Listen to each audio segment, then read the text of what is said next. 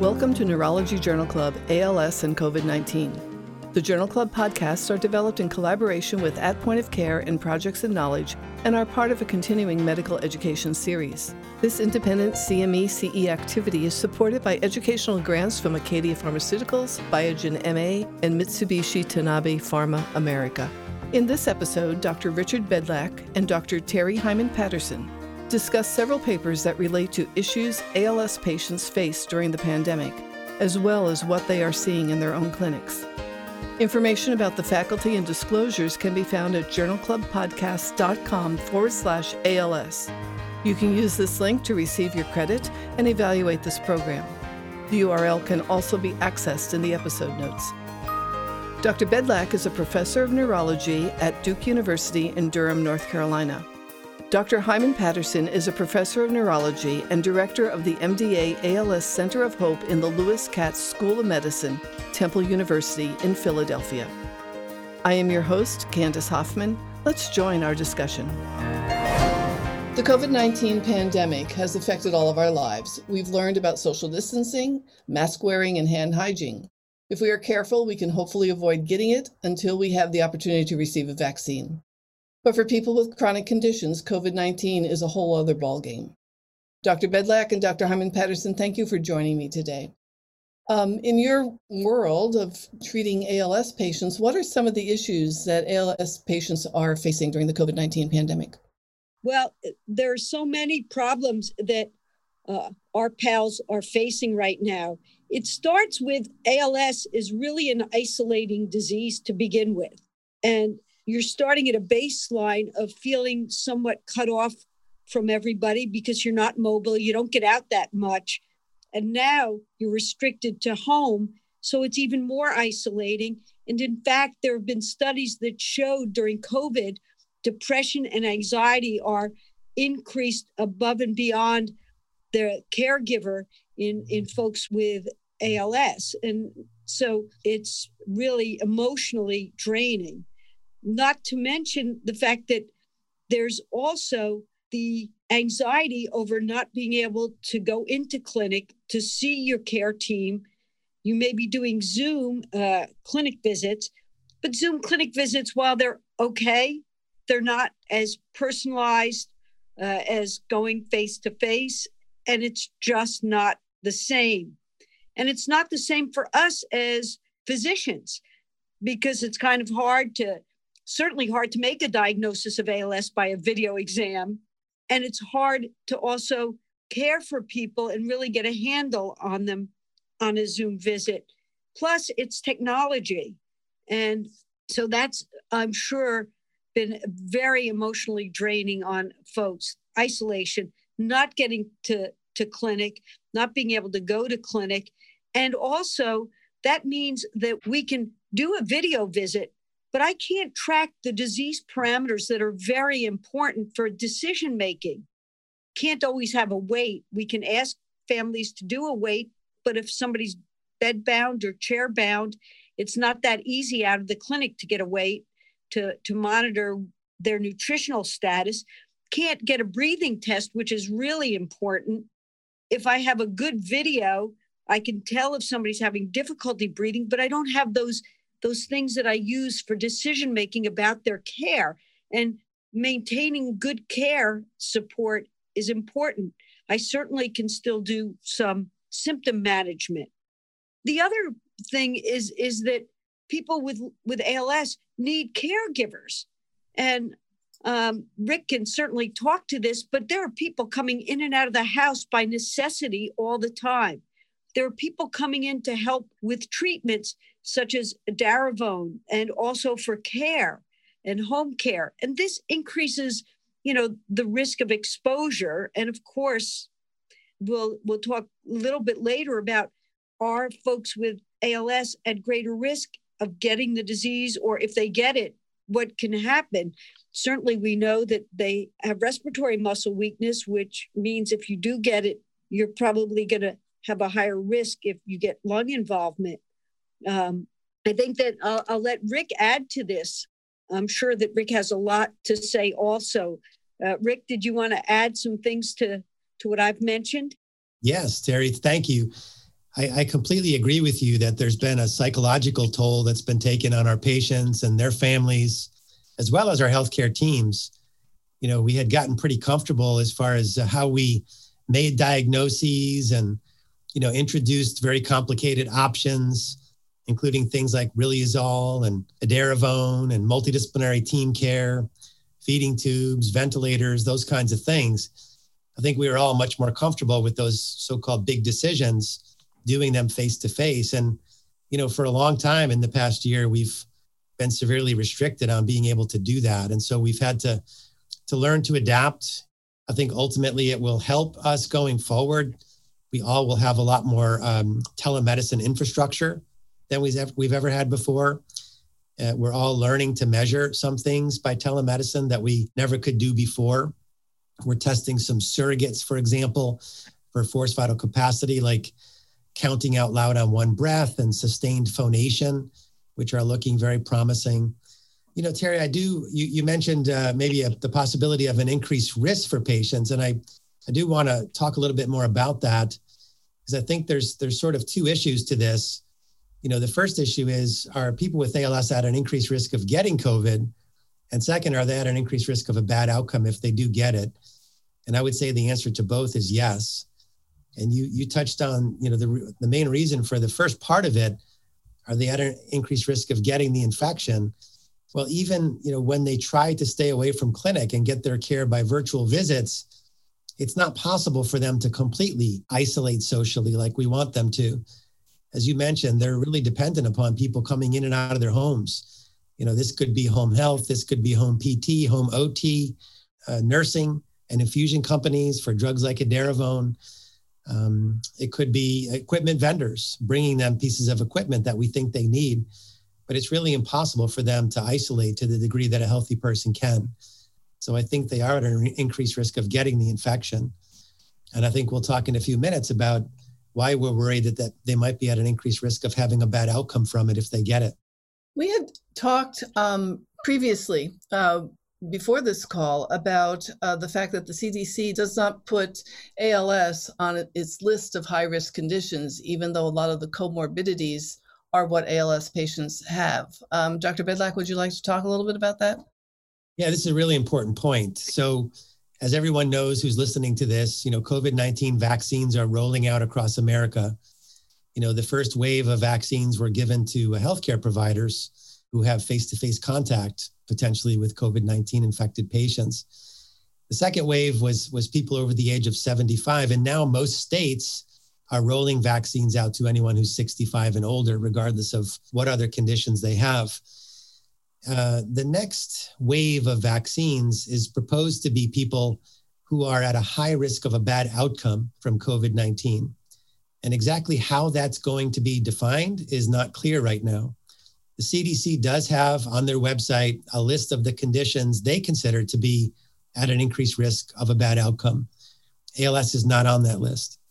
They have a secondary list of conditions where people may possibly be at an increased risk. And on that list, they list neurological diseases, including dementia, but still they don't list ALS by name.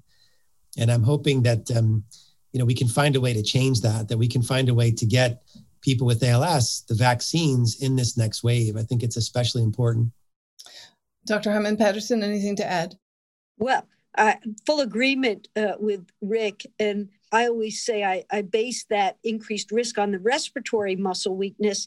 And so people with respiratory illnesses, and so I consider ALS as also having respiratory illness. And so I try to push on that when people ask me if they're at higher risk. Yeah, and the CDC, Terry, as I mentioned, does list dementia. And we know that a significant percentage of people with ALS have cognitive impairment. Yeah, well, 40%. You can always make that argument too. Right. So in the comorbidities that ALS patients have, particularly with cognitive impairment and visiting with them over Zoom or telehealth visits, how is that affecting your medication management, making sure they're keeping up with their meds? I mean, how are you assessing that now?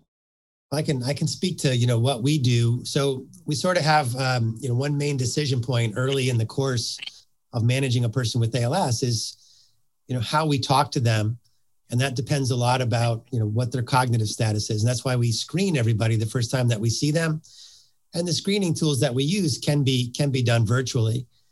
But the problem is that 40% that has cognitive impairment, what I do next is I turn to the family and I say, I've got a family member who's sick, and I know what I want to do is sort of take a back seat and say, whatever my family member wants to do with all these complicated decisions that you're putting in front of them, it's fine with me. I'm just going to support them through this, but they're the decision maker. And what I explain to them is, unfortunately, you can't do that now because this person has cognitive impairment. They're going to need help making decisions. And, these decisions are not simple.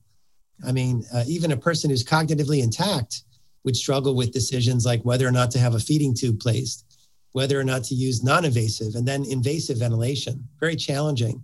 And finally, they need to monitor compliance.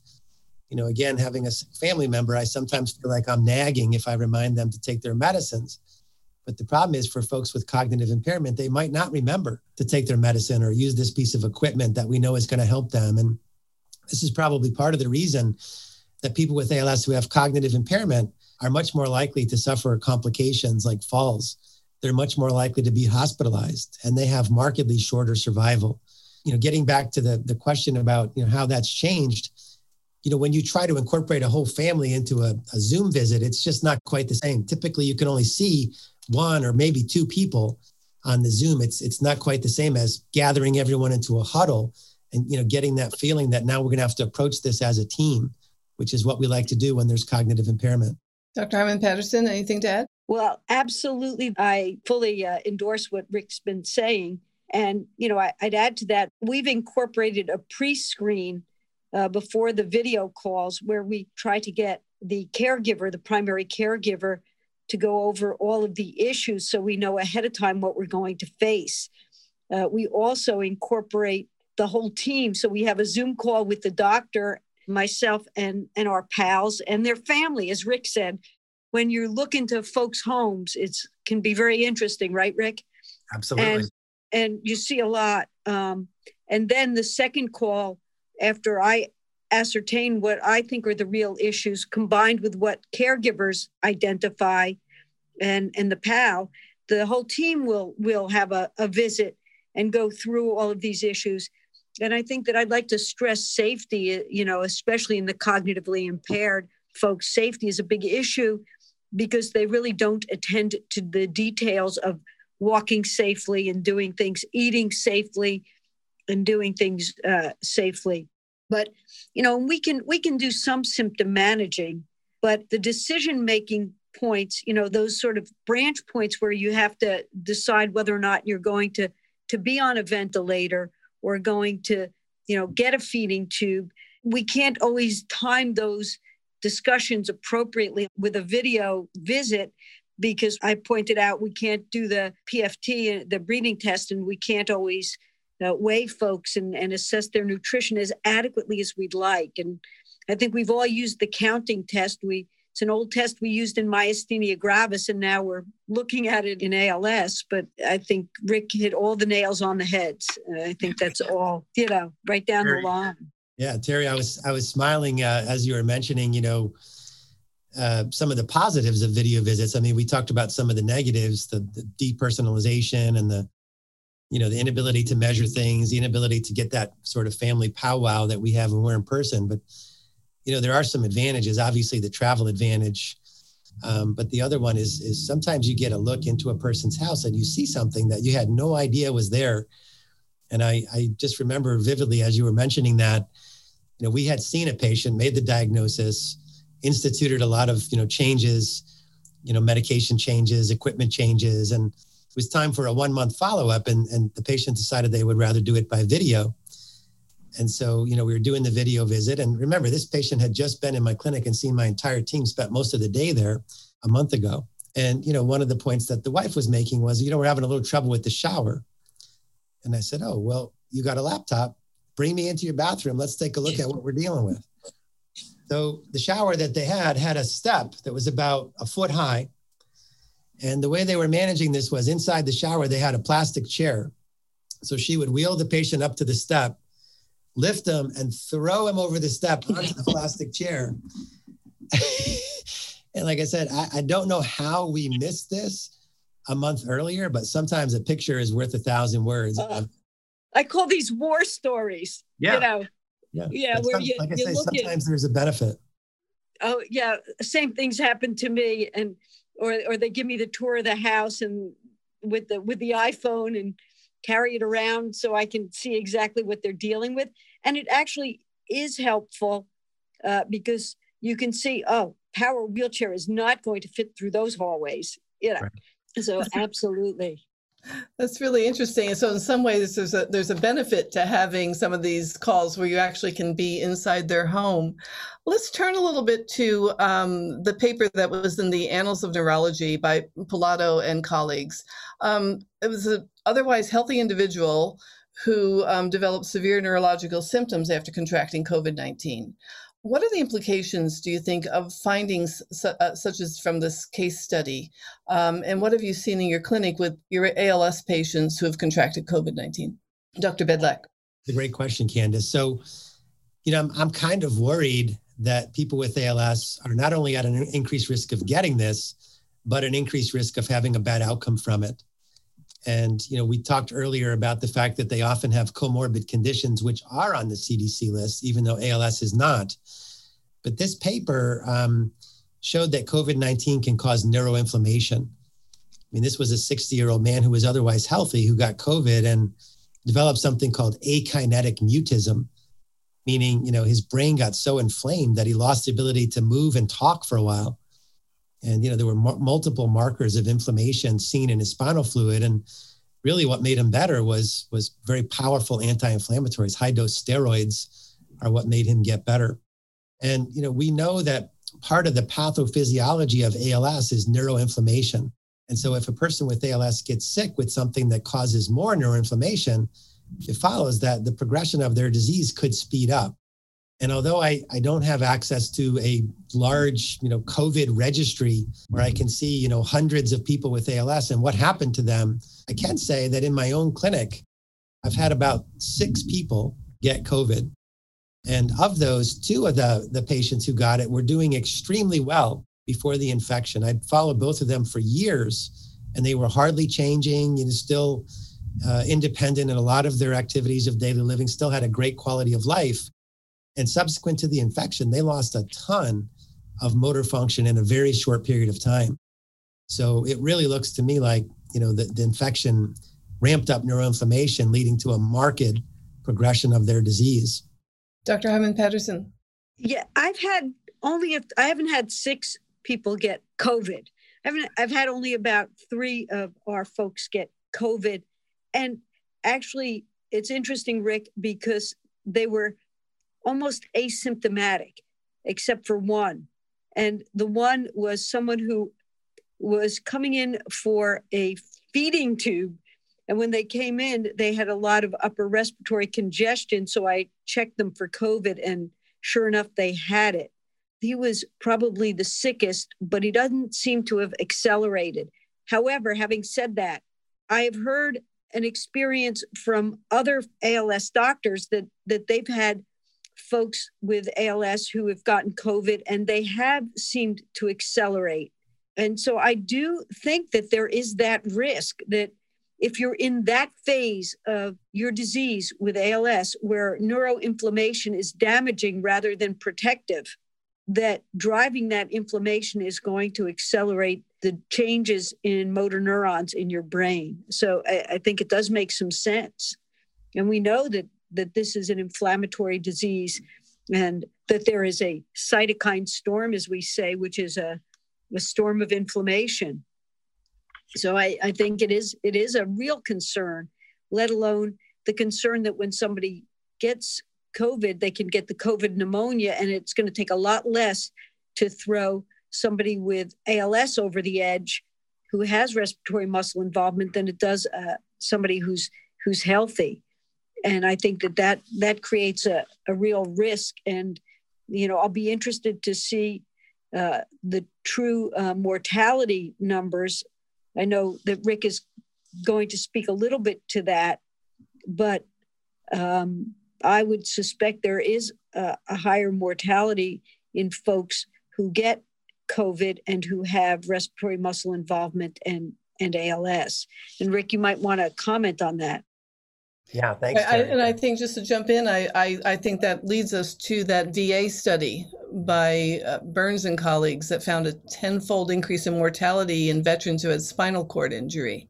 Yeah, and this is another thing that worries me. So again, I've kind of tried to scour the world to find any large collection of people with ALS or something similar that got COVID, you know, that also tracked what happened to them afterward. And, you know, this publication is the one publication I can find that seems to be relevant. So this is a large registry of veterans with spinal cord injury, and they are tracking, you know, what percentage of them get COVID and then what percentage of them die from COVID within the next 30 days from their positive test. And so in this registry, they found 140 veterans with spinal cord injury, and 26 of them died within the next 30 days from their positive test. So, you know, that's a COVID-related mortality rate of almost 20%. And, you know, my understanding is worldwide, the mortality from COVID is about 2%. So that's almost a 10-fold increase in mortality. Now, we don't have published data specific to ALS. I know of two people who are working on this, Dr. Ben Brooks, formerly of the Carolinas Medical Center, and Dr. Desai, who works there now, are working on a COVID registry as part of the Northeast ALS Consortium. They only have a handful of patients in it, at least as when it was last publicly presented in December. So we don't really have a lot to go on there. Also, speaking to some of the spinal cord injury folks at the VA, there are people with ALS in that spinal cord injury registry. And preliminary analysis do suggest that the COVID-related mortality of a veteran with ALS who gets COVID is very high. I don't have the final numbers on that yet. We're still working on those, but we hope to publish that soon. And the point of all this is getting back to vaccine prioritization. You know, I don't think anyone knows for sure, you know, what that next phase is going to look like. I mean, is it going to be just specific ICD-9 codes that get vaccinated? Will you be able to be vaccinated if you have a note from your doctor? I'm not sure. But I think the time is now to try to answer some of these questions. And if we can confirm that people with ALS really are at a markedly increased risk of death from COVID, then we need to get that specifically listed on that CDC website so that these folks can get vaccine in a timely manner. Mm-hmm. Dr. Heiman-Patterson, anything to add? Well, Rick said it all. I mean, it's not unexpected, right, Rick? It's not unexpected that folks with respiratory muscle involvement are going to already at a baseline are going to have a harder time. Plus they're immobile. And so if you increase the clotting propensity that we've seen with COVID-19, I'd also be interested not only in the incidence of pneumonia and the survival statistics, but what about the coagulopathy? Are they at higher risk because they're less mobile? You know, time will tell as the data shakes out on these cases. And absolutely, I've told every one of my pals that I want them to get the vaccination as soon as they possibly can, to sign up and to say that they have, you know, I actually tell them to, whether it's a lie or not, that I think it's true, that they have a condition that makes them at higher risk. It makes sense. Are there any closing points that you would like to make, Dr. Bedlack, for clinicians who are listening to this podcast? Yeah, Candace, I think we all need to try to advocate for our patients when it comes to these vaccines. And if the data continues to point toward people with ALS having an increased risk of death from COVID, you know, hopefully my colleagues will at least be willing to give their patients letters saying that in their opinion, they should be prioritized for a COVID vaccine. The last thing I'll mention is that we need to, as a community, you know, Terry and I and you know, other clinicians and scientists from around the world need to keep studying this. I mean, we need registries of people with ALS who get COVID. We need to understand what's happening to them afterward. It does seem like so far we have hints about an increased risk of death, but death from what? We don't know. And also included in that registry, we need to track people with ALS who get the COVID-19 vaccine. I mean, right now, Terry and I both agree that we think the benefits far outweigh the risks, but the reality is there haven't been that many people with ALS who've gotten these vaccines. I can't think of a reason there would be a problem, but we need to follow that and be sure that these things really are safe in the long term for our patients. Mm-hmm. Dr. Heiman-Patterson, any last words?